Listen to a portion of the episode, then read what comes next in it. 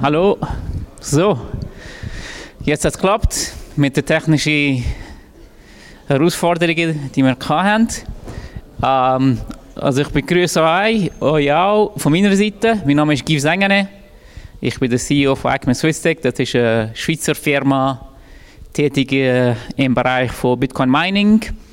Und wir arbeiten ähm, an verschiedenen Projekten in der Schweiz kleinere, aber hauptsächlich sind wir der Partner von Tether ähm, für die Mining-Anlage, dass Tether ähm, in der Welt am Bauen ist und am Betreiben ist.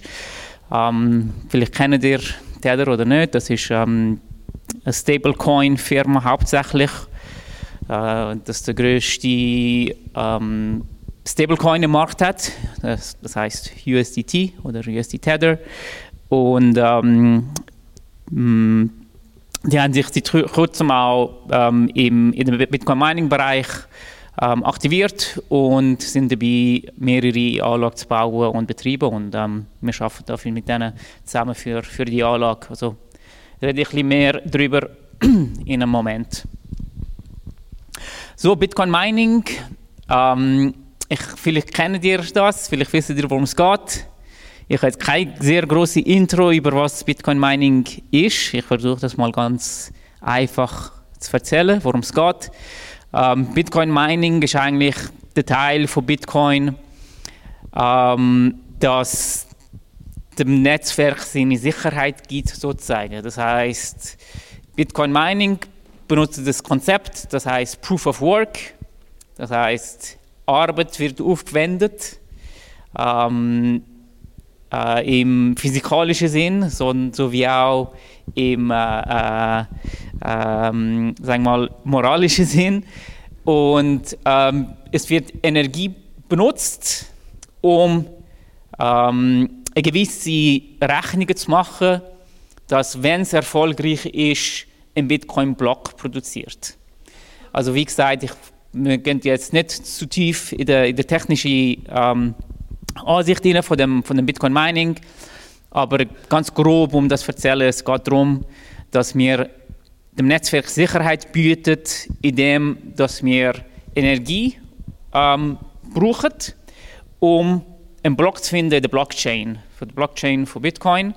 Und das heißt, wenn jemand irgendetwas manipulieren in der Blockchain von Bitcoin, muss er Energie aufwenden, muss er Energie verbrauchen.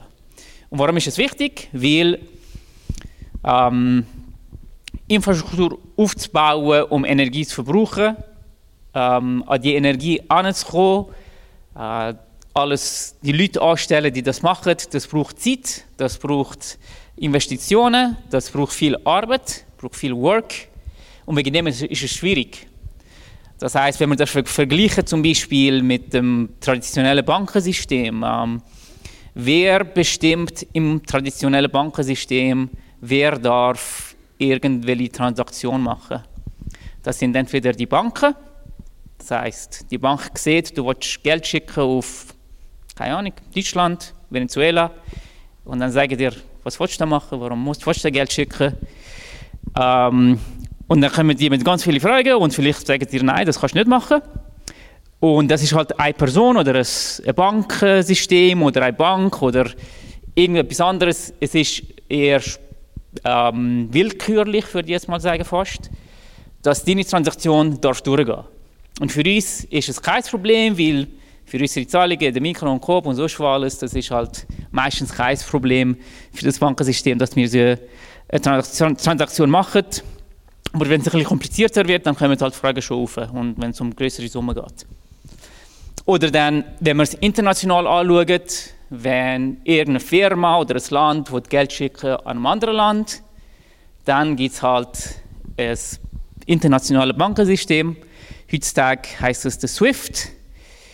Und dort gibt es halt ähm, gewisse größere Mächte, die bestimmen, ob zum Beispiel Kuba darf Geld schicken auf Venezuela oder auf äh, Südkorea oder sonst auch irgendwo. Oder? Und dann äh, gibt es Sanktionen, die werden meistens bestimmt von wenigen Leuten, ähm, um wenige Interessen zu, zu, zu, zu beschützen. Und das macht es halt unmöglich für irgendein Land im, im äh, internationalen, internationalen Bank Bankensystem mitzuschaffen. Zum Beispiel Iran ist ausgeschlossen vom SWIFT-System. Das heißt, wenn die wenn Geld umschicken, brauchen sie irgendwelche, irgendwelche andere Methoden. Und, und dann gibt es Bitcoin. Und bei Bitcoin ist es halt so, dass die ähm, ähm Person oder die, die Einheit, die bestimmt oder die es dir ähm, ähm, äh, sagen wir mal, erlaubt sozusagen eigentlich irgendeine Bitcoin-Transaktion zu machen, das sind die Miners. Das heißt, wenn ich Geld schicke an irgendeine Person, mache ich eine äh, Transaktion, ich schicke es an irgendwo anders, heißt der Mempool, alle Miner kommen die Transaktion über und sagen, die Person, also wir sehen eigentlich nicht, welche Person es ist, aber es ist einfach eine Adresse, die Geld schicken an eine andere, an eine andere Adresse. Und die Miner nehmen das auf und sagen, okay, ich mache das, ich werde das bearbeiten und ich werde das ähm, ähm, ähm, ja, eben bearbeiten und in einen Block hinein tun und ich komme halt die Fees über. Und so mache ich Geld. Und das Schöne an dem ist, dass der einzige Treiber von der Miner, um eine Transaktion durchzubringen oder nicht, ist ökonomisch. Nicht politisch, nicht moralisch, nicht äh, ideologisch, sondern ökonomisch.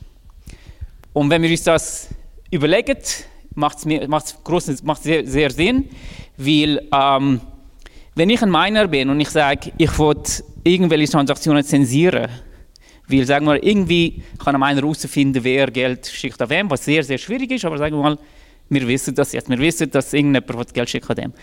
Und ich werde alle Transaktionen von ihm nicht bearbeiten, sagt meiner Nummer A. Dann sagt meiner Nummer B, ich werde das aber bearbeiten. Und er will dann die Fee reinnehmen. Und längerfristig hat der Miner, der die Transaktionen nicht zensiert, einen ökonomischen, wirtschaftlichen Vorteil gegenüber die, die Transaktionen zensiert.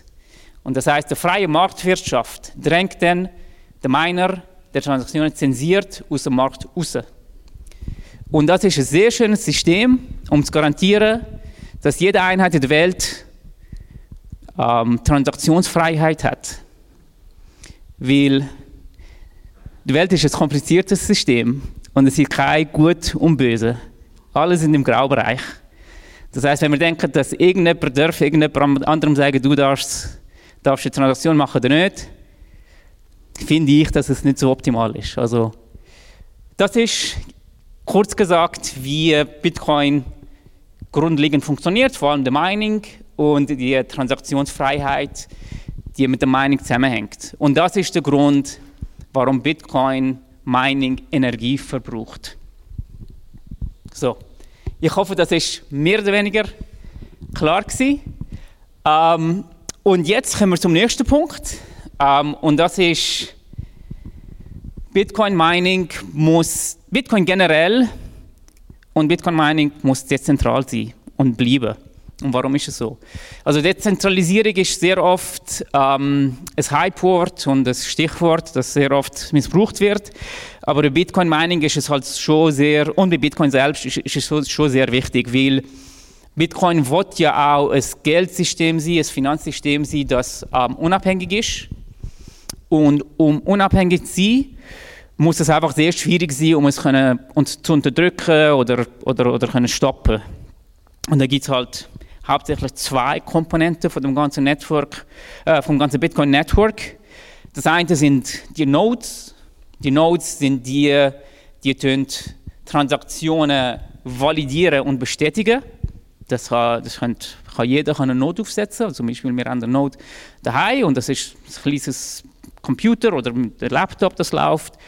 Und wenn neue Blocks hineinkommen, dass die Miner schicken, tut jeder Node der Welt validieren, dass die Transaktion gültig ist. Das heißt, Person A das, oder Adresse A das Geld an Adresse B schickt, hat das Geld gehabt und er darf die Transaktion machen und der Miner hat die korrekte Transaktion validiert. Und das tun alle Nodes tun das dann äh, validieren und dann den Block weitergeben. Und das ist ein großes Netzwerk von Nodes. Wir haben ungefähr 10.000 bis 20.000 Nodes in der Welt, mehr oder weniger, die das validieren. Und das sind sehr kleine Maschinen, das ist einfach ein Laptop oder ganz kleine ähm, ähm, Raspberry Pis oder so weiter.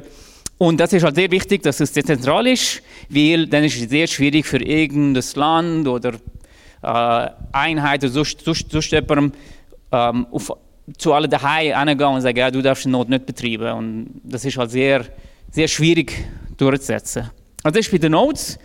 Bei Mining ist es ein bisschen anders, weil Bitcoin-Miner, verbrauchen halt Energie, das heißt, die haben einen gewissen Footprint, äh, Fußabdruck sozusagen im, im, ähm, in einem Land, weil die halt am, irgendwo, von irgendwo die, ähm, die Energie nehmen. Und das heißt, Bitcoin-Miner zu finden, vor allem wenn die groß sind, ist einfacher für, für das Land oder für, für, für irgendjemanden generell. Und wegen dem ist es sehr wichtig, dass ähm, der Bitcoin-Mining auch dezentral ist. Und wir schaffen da an Dezentralisierung auf zwei Ebenen. Der eine ist Dezentralisierung bei Akteur, das heißt, wer tut Mining machen. Das könnte eben grosse Anlagen sein, die eigentlich nur Bitcoin-Mining machen. Und das sind jetzt die meisten in der Welt. Die äh, meisten Mining-Anlagen sind halt spezifische, dedizierte Anlagen, die Bitcoin-Mining machen. Aber du kannst natürlich auch ähm, ein ähm, äh, Einzelminer sein, sozusagen. Das heißt, du kannst bei dir daheim Mining machen oder du kannst ein KMU sein, das, das Bitcoin-Mining macht. Also wir versuchen da verschiedene Business Cases aufzubauen, um es interessant zu machen für kleine Miner, für mittlere, größere Miner und für große Miner, da können ähm, Bitcoin-Mining-Anlagen aufbauen und, und, und betreiben.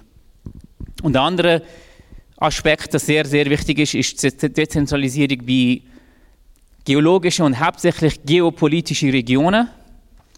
Ähm, wie gesagt, wenn wir einen großen Teil vom, vom Bitcoin-Mining in einem Land haben und das Land dann sagt, Bitcoin-Mining ist verboten, was der Fall war in China zum Beispiel in 2020. Ähm, wir haben ungefähr 70 Prozent der Bitcoin-Mining in China gehabt und China hat gesagt, das ist jetzt illegal. Zum Glück haben sie nur gesagt, das ist illegal und hat nicht, hat nicht alles konfiziert und dann angefangen, Mining zu machen, ohne jemandem zu sagen, weil das hat ein bisschen komplizierter sein. Auf jeden Fall haben sie gesagt, das ist jetzt illegal und das ganze Mining, 70% vom Mining ist aus China rausgekommen, hat sich überall sonst verteilt, hauptsächlich in Nordamerika, interessanterweise. Und wir haben jetzt, glaube ich, 30% oder so. Und das ist halt wieder nicht gut, also wir wollen gerne viel mehr verschiedene Länder haben, vor allem Regionen, die geopolitisch voneinander unabhängig sind oder neutral sind, die äh, Bitcoin Mining machen. Aus dem Grund, das ich vorher gesagt habe. Ähm, und eben, an dem, an dem schaffen wir. So, was sehr wichtig ist ähm, bei Bitcoin äh, Mining ist auch mehr und mehr, also wenn Bitcoin Mining angefangen hat, oder ist es immer noch ein bisschen, sind es halt meistens so crazy Unternehmer gewesen, die haben irgendwelche Maschinen gekauft und irgendwo angeschlossen und dann angefangen Bitcoin Mining zu machen. Es ist ähm, eher sagen wir unprofessionell vom, vom, vom Ingenieurperspektive oder von der Industrieperspektive gewesen, sehr ähm, opportunistisch, ähm, großes Risiko, großes Potenzial. Ähm, und das hat sich jetzt halt immer geändert mit den Jahren. Es wird immer professioneller, es gibt immer mehr Konkurrenz, es gibt mehr Anbieter. Ähm, und wegen dem wird Bitcoin Mining selbst auch viel mehr ähm, eine Industrie, das ähm, reifer und reifer wird. Und wegen dem ist auch, man sieht, dass es im Markt, die Bitcoin Miner versuchen jetzt sich auch ähm, viel verschiedene ähm, sag mal, Anwendungen anschauen. Also nicht nur, wir sind ein Miner und wir nehmen Strom und machen das Mining, sondern, das ist auch was wir, worauf wir uns konzentrieren, ist einfach, ähm, wir wollen uns integrieren, oder wir müssen uns integrieren, in die ganze Wertkette von Energie. Das heißt, wir haben eine Produktionsanlage, wir haben Bitcoin Mining, also Stromproduktionsanlage, das kann irgendeine Stromproduktionsanlage sein.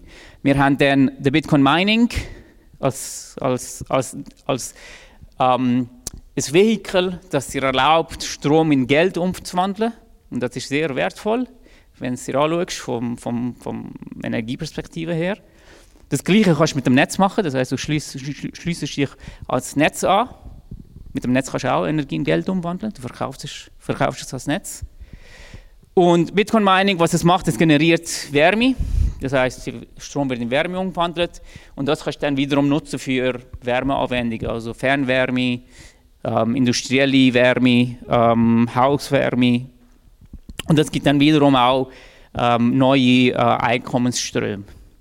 Und das wird immer wichtiger für einen Bitcoin-Miner, dass du nicht einfach nur Bitcoin-Mining machst, sondern schaust, wie kannst du dich am besten mit dem Netz integrieren. Zum Beispiel, du kannst Services anbieten als Netz, ähm, du, du, du äh, kannst die, deine Leistung runterfahren oder rauffahren, wenn das Netz es braucht. Ähm, in vielen Märkten kannst du dafür extra Einkommen bekommen.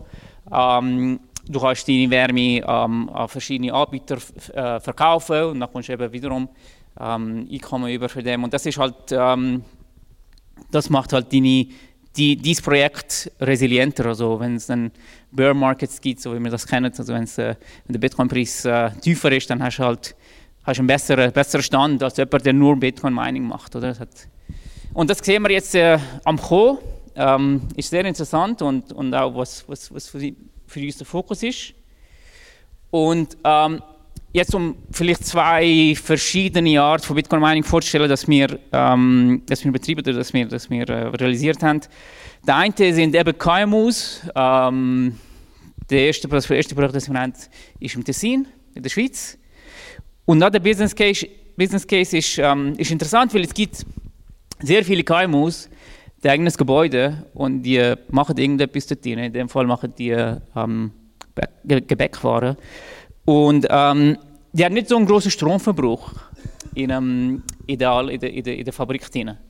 Und wegen dem ist es nicht so interessant für die Photovoltaik aufzubauen, weil das, was sie dann dem, dem, dem Netz verkaufen, kommen sie nicht so groß, um, große Einkommen über. Von dem sagen sie, ja, ich könnte es eigentlich schon Photovoltaik machen, aber ich brauch, es braucht sehr, sehr viel natürlich, natürlich wie wir kennen, die verschiedenen ähm, äh, Feed-in-Tariffs und, und, und ähm, finanzielle Unterstützung und so weiter. Ähm, das gibt natürlich, aber ähm, es ist halt nicht so interessant. Und wenn wir dann sagen, okay, wir können die Photovoltaikanlage bauen, ihr verbraucht den Strom, den ihr braucht, das ist vielleicht, keine Ahnung, 20, 30, 50 Prozent, was, immer es ist, was, was auch immer es ist. Und mit dem Überschuss machen wir Bitcoin Mining. Dann kannst du entscheiden, okay, ich habe einen Überschuss, was zahlt mir der Netzbetreiber, was zahlt mir der Bitcoin-Miner und dann entscheide ich, welches ich machen Sehr oft ist Bitcoin-Mining mehr interessant, mehr rentabel.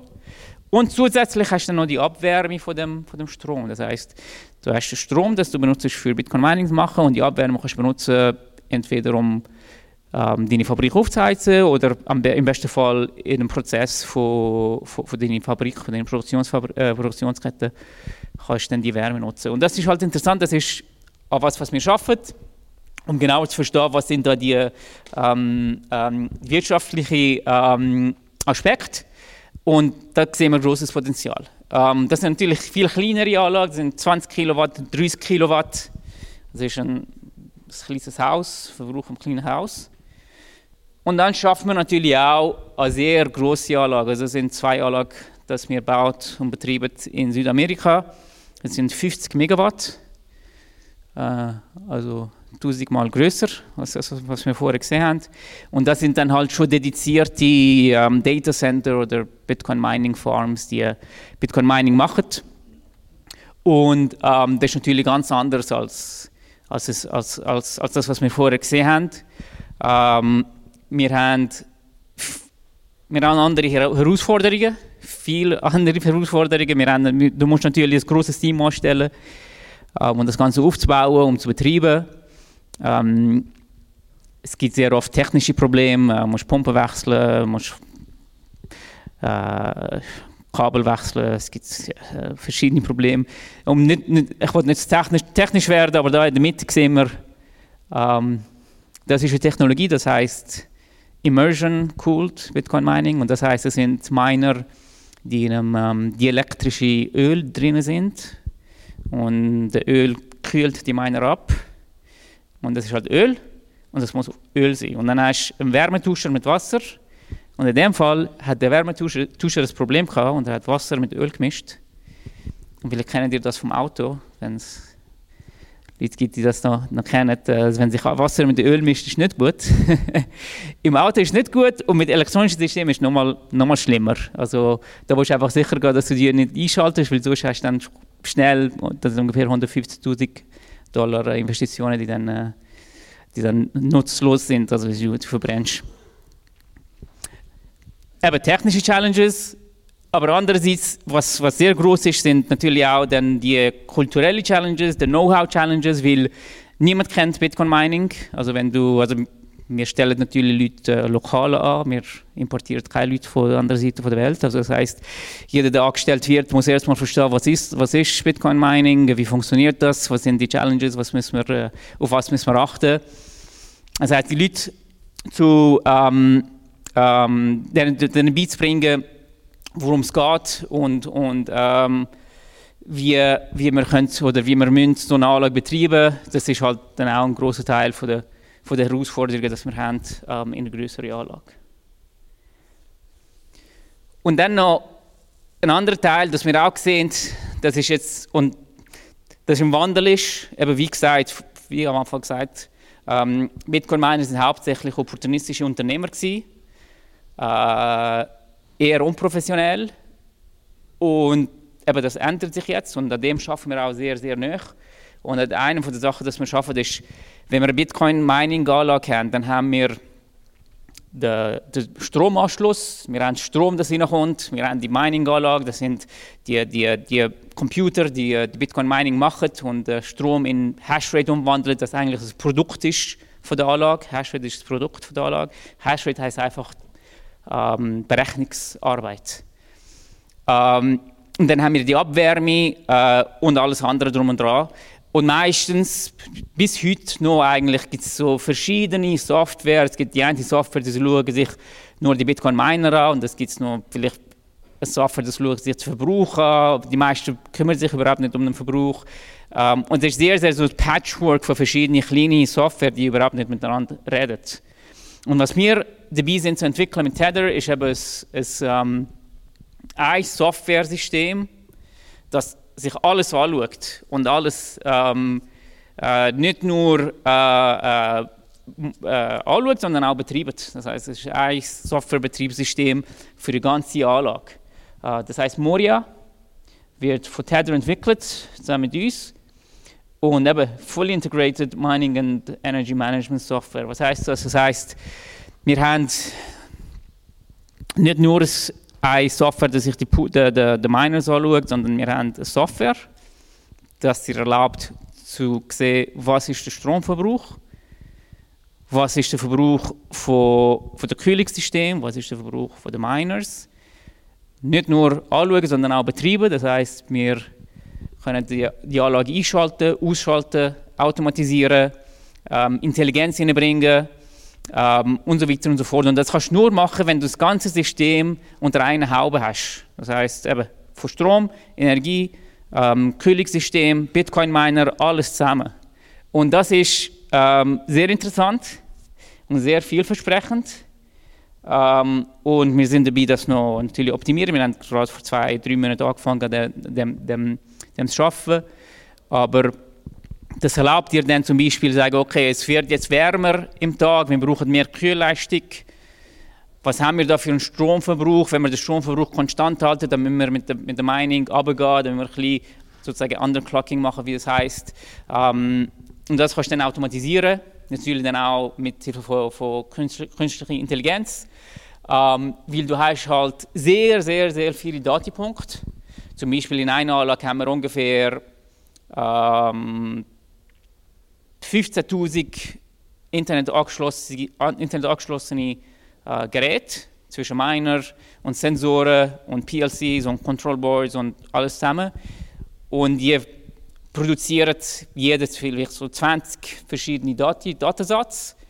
Und das kannst du natürlich mit dem Auge alleine nicht anschauen, mit dem Spreadsheet kannst du es auch nicht machen.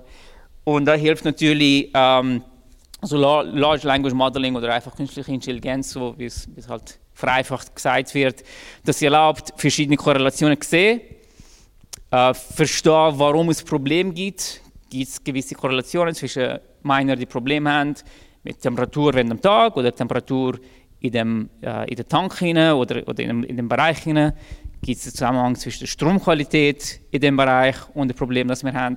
Also kannst du alles viel besser analysieren und anschauen und versuchen, die, die ähm, Anlage zu optimieren, weil darum geht es natürlich. Du willst den, den Output von deiner Anlage, die, die Hashrate, die Berechnungsleistung ähm, maximieren und ähm, den Energieverbrauch minimieren, also Effizienz steigern. Und da kannst du natürlich mit, ähm, mit, äh, mit einem Software, wo du alles drin hast, wird es viel einfacher, als wenn du viele verschiedene kleinere Software hast, die, sich, die überhaupt nicht miteinander reden. Ähm, was wir auch machen, was sehr wichtig ist, ist äh, Forschung und Entwicklung. Das, was ihr da seht, das ist, ähm, was wir nennen ein Hashboard oder einfach Motherboard, wenn wir das vom Computer kennen. Das ist einfach so ein, ähm, ein Board, das ähm, Chip drauf hat. Also sind die Pünktchen sind, sind äh, was wir ASIC-Chips nennen. ASIC-Chips sind die Chips, die die Berechnungen machen, also Mikroprozessoren, die die Berechnungen von, von Bitcoin Mining machen.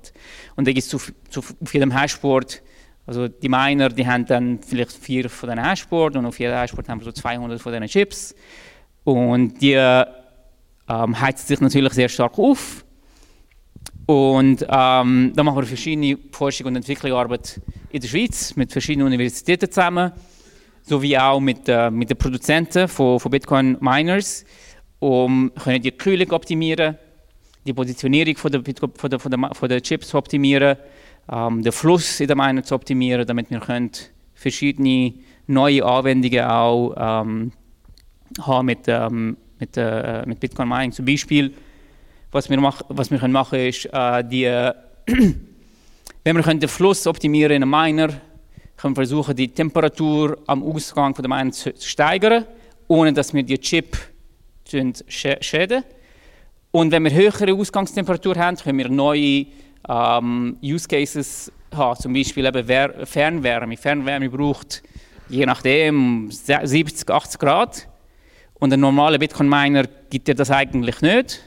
Und da sind wir zum Beispiel dran, an dem zu schaffen, zu schauen, wie können wir den Fluss optimieren in den Bitcoin-Miner, dass wir garantieren dass wir die Chip kühlen, ohne die zu schäden, aber die Ausgangstemperatur können, können steigern und damit wir auch neue Anwendungen haben. Und das ist, ähm, das ist natürlich auch sehr interessant für uns und, und einer der Bereiche, an dem wir, dem wir arbeiten. So, ich glaube, das ist es gewesen. Perfekt. Besten Dank für eure Aufmerksamkeit. Wir haben ein bisschen Zeit für Fragen und Antworten.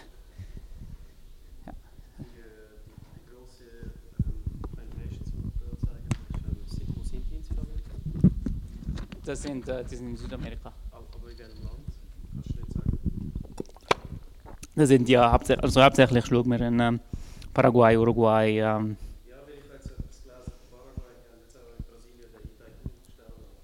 Genau. Genau. Mhm.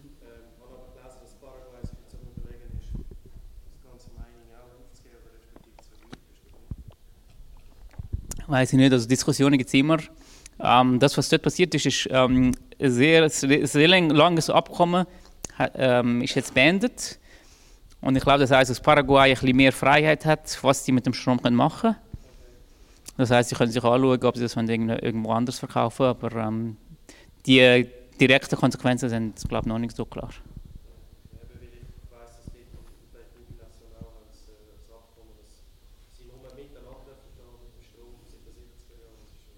Ja. Ja, bitte sehr. Moment, Moment, ich komme mit dem Mikrofon, dann hören Sie alle. Entschuldigung. Also, danke. Ähm, ja, also meine Frage baut ein bisschen auf, auf dem, was er gefragt hat, nämlich äh, was sind die äh, grössten Risiken, wenn man ein Bitcoin-Mining aufbaut und betreibt? Also politische Aspekt, Business-Aspekt und technische Aspekt. Ähm, ich glaube, die größten Risiken sind eigentlich wirtschaftlich und politisch. Ähm, der Vorteil von Bitcoin Mining ist, dass du eigentlich die Anlage versuchst eigentlich in vier Jahren zu amortisieren. Das heißt, du hast das Risiko für vier Jahre. Aber in diesen vier Jahren kann, kann halt vieles passieren, oder? Zum Beispiel China Ban oder Es gibt sicherlich, sicherlich noch andere Bands geben.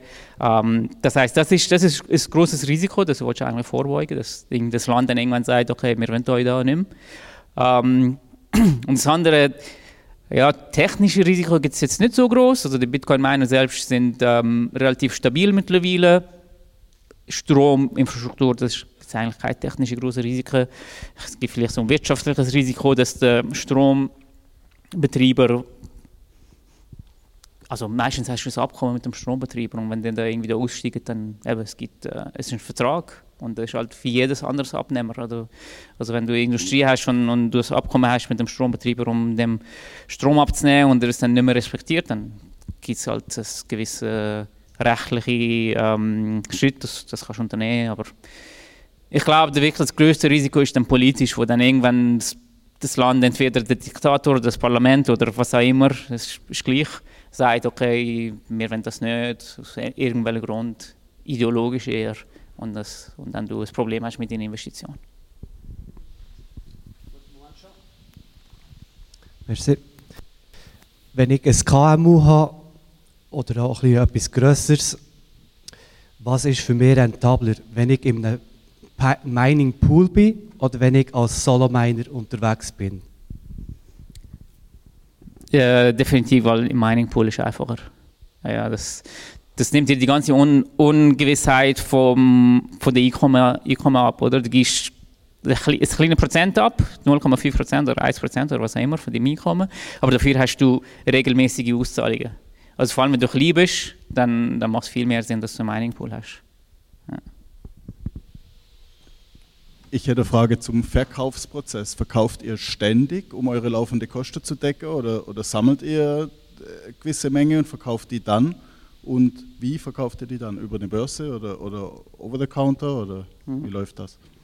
Ja, also das ist sehr, sehr individuelle strategische Businessfrage. Also da gibt es jeder einer, der macht es anders. Die, äh, es gibt die, die akkumulieren, es gibt die, die immer verkaufen, um die Kosten zu decken. Das hat nur mit dem zu tun, wie du deine, deine Anlage und, und die, die, die, Firma betreiben. Es hängt mit dem zusammen, ob du Liquidität hast überhaupt, um, um das akkumulieren und deine Stromrechnungen zu zahlen. Ähm, aber meistens, also für, für die meisten Miner macht es Sinn einfach äh, meiner, aus meiner Sicht, die, die OPEX, die laufenden Kosten zahlen und dann den Überschuss kannst du entscheiden, willst du in Bitcoin behalten oder willst du verkaufen. Und zum Verkaufen, das kannst du also verschiedene Exchanges, also es gibt, äh, ist relativ gut, es gibt keine großen Challenges.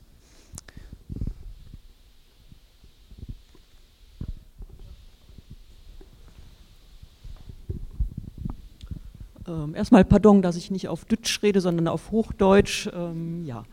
Äh, eine Frage zur Dezentralität im Sinne der Forschung. Äh, du hattest, Sie hatten gesagt, dass die Forschungsarbeiten mit den Universitäten hier in der Schweiz zusammen auch gehen. Die Schweiz ist auch dabei, einen digitalen Franken auf den Weg zu bringen.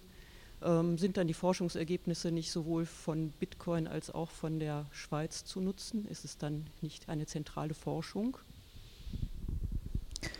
Ähm, Also die Frage ist, ob die Forschungsresultate zentralisiert sind. War das korrekt? Ja. Ähm, ja, doch. Also das, also ich meine, ist, ähm, ist äh, ein bisschen kompliziert. Das heißt, je nachdem, wer die Forschung bezahlt, meistens ihm gehören die Resultate. Und, und das ist, das ist, glaube ich, okay so. Es gibt in der Schweiz sehr viel äh, Subventionen vom Staat für Forschung. Bitcoin-Forschung kommt diese Gelder meistens nicht drüber. Also das haben wir versucht. Äh, und das heißt, Privatwirtschaft muss die Forschung äh, finanzieren. Und dementsprechend haben sie halt dann halt auch äh, Recht auf, die, auf, die, ähm, auf das IP, das rauskommt. Wenn Forschungsgelder mit dabei sind, dann gibt es zwei Szenarien und das hat eigentlich nichts mit Bitcoin zu tun. Das ist generell so. Von, ich habe an der ETH promoviert, also ich habe da mehrere Forschungsprojekte geleitet und, und, und, und, ähm, und mitgemacht. Ähm, da ist es meistens so, wenn, eine, wenn die Privatwirtschaft irgendein Projekt hat, das sie, woran sie Forschung machen wollen, ähm, im Normalfall gehört der, das IP beiden oder es gibt ein Abkommen. Und wenn die Privatwirtschaft die IP behalten will, dann müssen sie heftig draufzahlen. Also richtig heftig. Äh, und, ähm, und das ist generell so. Das, das, das hat dann im Bitcoin-Fall wäre wär das ähnlich. Aber ich meine, es gibt, äh, es gibt viele verschiedene Aspekte im Bereich von Bitcoin, an denen man forschen kann. Und wenn, wenn eine Einheit interessiert ist an einem spezifischen Bereich, zum Beispiel an Bitcoin-Miners oder Chip-Positionierung und so weiter, dann machen sie halt die Forschung an dem und, und können die, die, ähm, die Resultate von dem auch nutzen.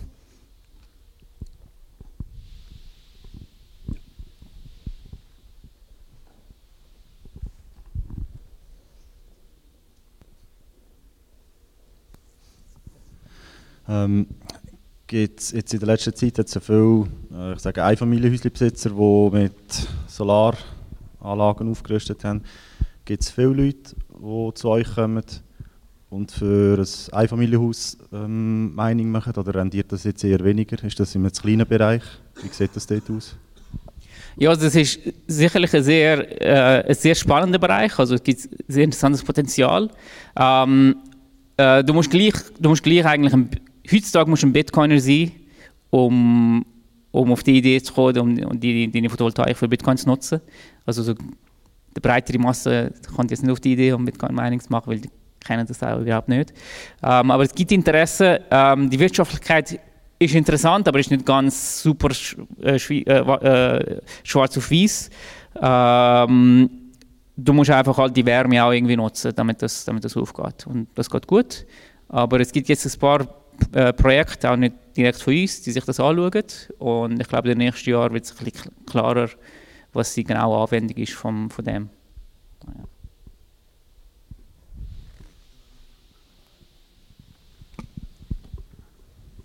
Wie stehst du zu dem Thema, das letzte Zeit wieder aufkommt, mit der Zentralisierung in den Mining Pools selber?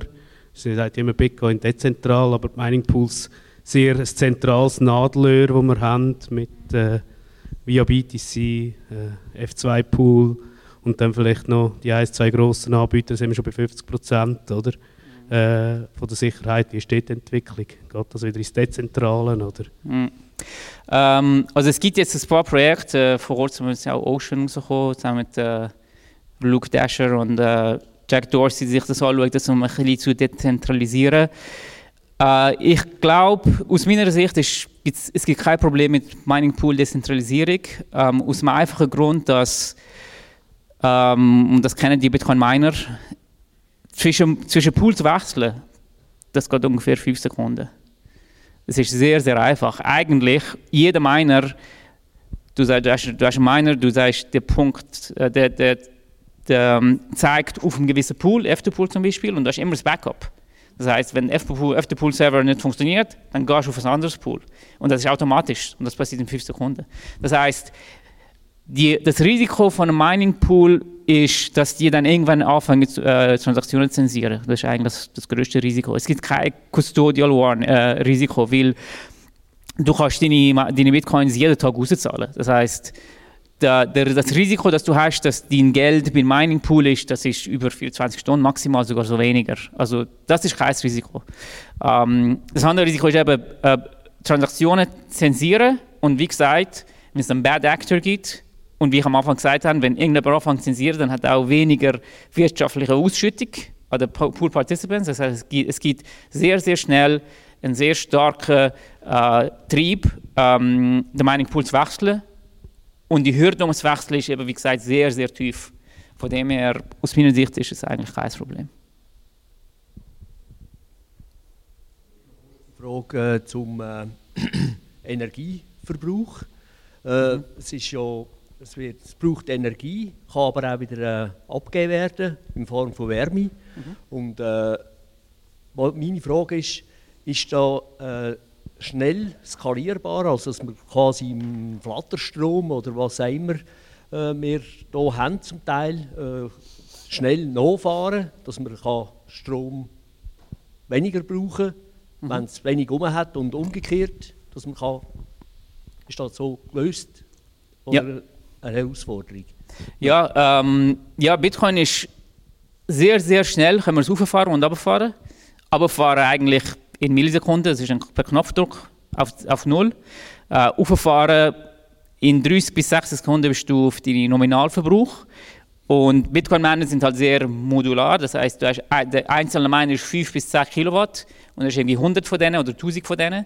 Das heißt, du kannst sehr, sehr schnell 1 Megawatt hochfahren oder 10 Megawatt hochfahren. Also, du hast kein, der, der, der, ähm, der Bottleneck ist deine elektrische Infrastruktur und nicht die Miner.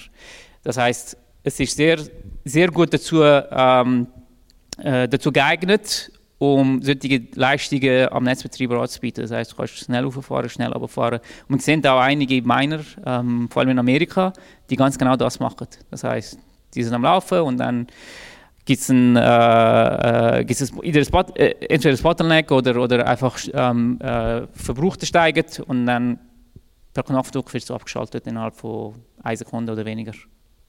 Ja. Und je nach Markt gibt dir das halt auch einen sehr großen Umsatz. Das heißt, der europäische Elektrizitätsmarkt und der amerikanische Elektrizitätsmarkt ist sehr gut entwickelt. Das heißt, wenn du einen Abnehmer hast, der bereit ist, seinen Verbrauch abzufahren in 0 Sekunden, in 1 Sekunde eigentlich, in Millisekunden, ähm, dann ist der Netzbetreiber auch bereit, ihm viel Geld zu zahlen, weil der Wert von dem, was er macht, für das Netz sehr groß ist. Und das ist interessant für den Miner, weil die kommen dann extra ähm, äh, Einkommen über. Ich habe eine Frage, die anknüpft an das Energienetz in der Schweiz. Ist man da quasi in Kontakt mit AXPO oder mit Netzbetreibern? Äh, ich, ich, kenne persönlich ein paar Leute in diesem Bereich und die sind eigentlich gar nicht aware äh, von Bitcoin Mining. Ist das in der Schweiz überhaupt realistisch, eben für solche Anwendungsfälle? Gibt es da Potenzial?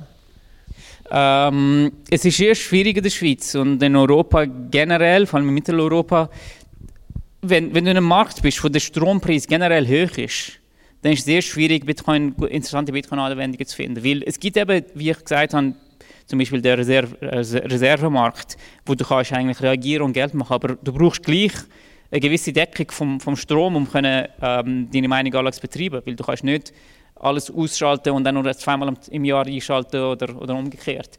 Ähm, wegen dem ist es schwierig. Wir sind in Kontakt mit verschiedenen ähm, Strombetreibern äh, und auch aktiv äh, schauen, was wir machen können, ob es für Projekte gibt. Aber was es schwierig macht, ist ein generell hoher Strompreis.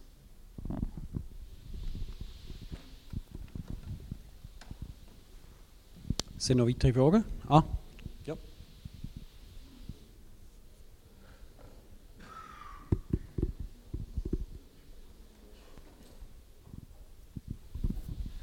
Ähm, du redest die ganze Zeit vom bestehenden Strom, du Wasserkraftwerk und Strom in der Schweiz und so weiter und so fort. Ähm, sind er auch dran mit solchen Sachen wie zum Beispiel äh, Abfallentsorgung oder äh, Methan, äh, Methan um, umsetzen in Strom? Sind er auch mit solchen Sachen dran?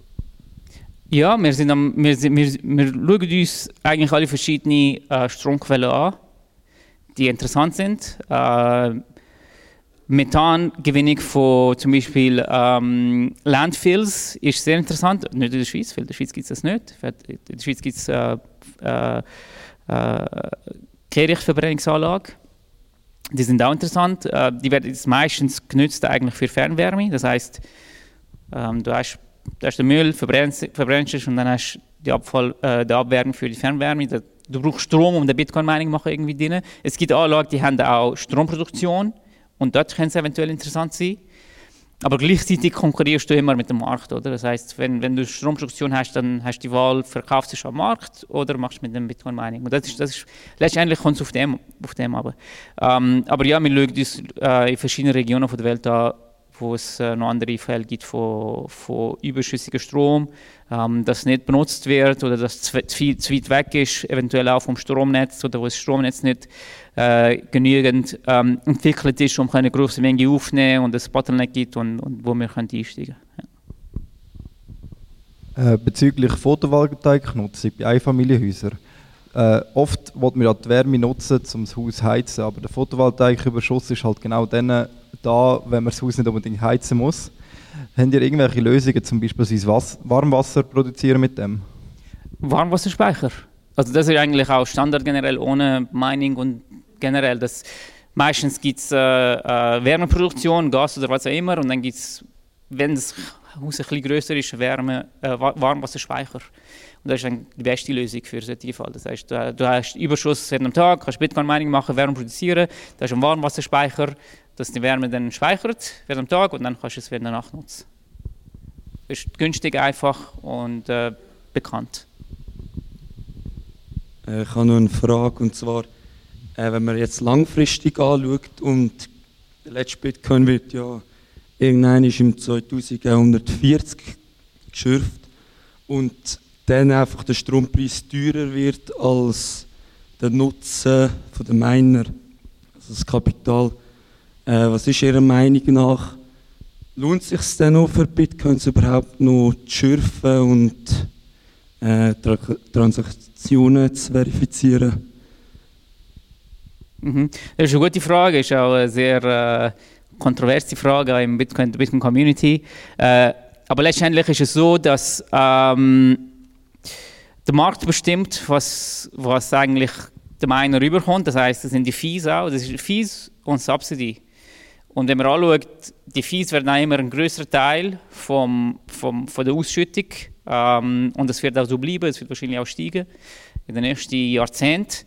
Ähm, und, ähm, und das heißt, letztendlich muss es auch einen äh, gesunden Viehmarkt geben im Bitcoin-Mining-Bereich, ähm, damit es auch, damit es auch Miner gibt. Aber das, das ist ja bereits eigentlich der Fall. Also wir haben Jetzt ist natürlich ein Hype mit den Ordinals und so, aber vor zwei oder drei Wochen hat es gleich viel Fees gegeben als Subsidy, das heißt Preis 1 zu 1.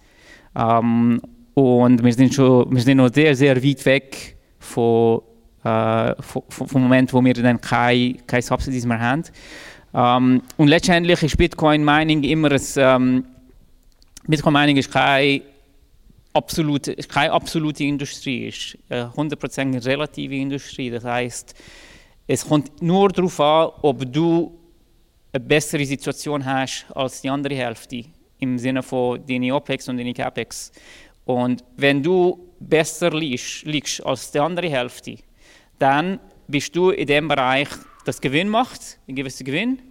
Und wie man das kennt, vielleicht ein bisschen zu kompliziert, aber wir haben eine Difficulty, oder? Das heißt, wenn, wenn du kein Geld mehr machst mit dem Bitcoin Mining, irgendwann steigst du dann raus aus dem Markt. Und wenn du aus dem Markt raussteigst, dann wird es einfacher für die anderen, die neu im Markt drin sind, Gewinn zu machen. Und das heißt, es stabilisiert, stabilisiert sich immer wieder. Also auch wenn wir einen konstanten Preis haben irgendwann, wird sich das stabilisieren auf die, die die beste ähm, Anlage betreiben im Sinne von, von Betriebskosten und, und, Investitionskosten. Und wegen dem ähm, glaube ich eigentlich selber nicht, dass es ein Problem wird. Ähm, ich glaube, es wird immer stark Konkurrenz geben, ähm, aber es ähm, es wird immer genügend, ähm, es, es, gibt immer irgendjemanden, der, der, der, mit dem kann Geld machen kann. Also außer wenn Fees auf Null gehen, gehen und es auch keine Subsidies gibt, das heißt, dass Bitcoin tot ist. Und dann haben wir das Problem nicht Ja, ich glaube aber nicht. Kommen wir noch zu der letzten Frage. Entschuldigung, ich war erst zuerst. Sorry.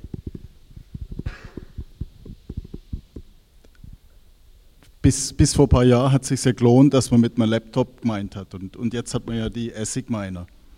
Wie ist denn da die weitere Entwicklung absehbar und, und äh, besteht der Risiko, dass man jetzt einen ASIC Miner sich kauft und der in zwei Jahren völlig underperformt? Äh, ja, also die, die ASIC Performance ist eigentlich nicht eine ähm, Bitcoin-spezifische Metrik. Ähm, die ASICs, die werden produziert von, es gibt ungefähr drei ähm, Foundries, heißt das, ich weiß nicht, ob es auf Deutsch heißt, die die Chips machen. Das ist Samsung, TSMC ähm, und HMSC, glaube ich, heißt die dritte, in China und Taiwan und Südkorea. Ähm, und da ist die Metrik, das heißt, äh, es wird, das heißt zum Beispiel jetzt ist Industriestandard weltweit 3 bis 5 Nanometer und das ist die, der Abstand zwischen zwei Transistoren auf dem Chip. Man will das immer kleiner und kleiner und kleiner machen. Das heißt, man kann mehr und mehr und mehr Transistoren auf einem Chip drauf tun. Das heißt, man kann mehr und mehr und mehr Berechnungen machen. Ähm, und das steigert die Effizienz. Das heißt, man kann mehr Berechnungen machen für die gleiche Energiemenge. Und das ist etwas, was, was stetig steigt. Zum Beispiel, ähm, äh, jetzt sind wir bei, die, die neuesten, meine haben 16, 17 ähm, äh, Joule oder Watt pro, pro Terahash pro Sekunde. Und wenn man zurückgeht, drei, vier Jahren, da waren wir bei 40. Ähm, und das ist stetig am, am Sinken, das heißt immer mehr Rechenleistung pro ähm, Energieverbrauch. Und, ähm, und das ist eben, das ist weltweit, das ist nicht nur Bitcoin Mining, alle ASICs, das ist globale ASICs-Herstellungstechnologie oder Chip-Herstellungstechnologie, das sich ändert. Aber um die Frage zu beantworten, ja, wenn man einen, einen Miner hat, der zu alt ist, dann produziert er dir weniger Hashrate für die gleiche Energiemenge. Und das heißt, du musst entweder sehr, sehr tiefe Energiepreis haben oder gratis Energiepreis haben. Äh, und sonst hat die Person, die einen besseren Miner hat, einen Vorteil, einen ökonomischen Vorteil. Ähm, und ähm, und ähm, ja, aber ich meine, ein Miner meistens in vier Jahren hat man es dann amortisiert oder wahrscheinlich noch früher. Und dann investiert man meistens in neue, in neue Maschinen. Gut, herzlichen Dank. Ähm, Applaus für den GIF.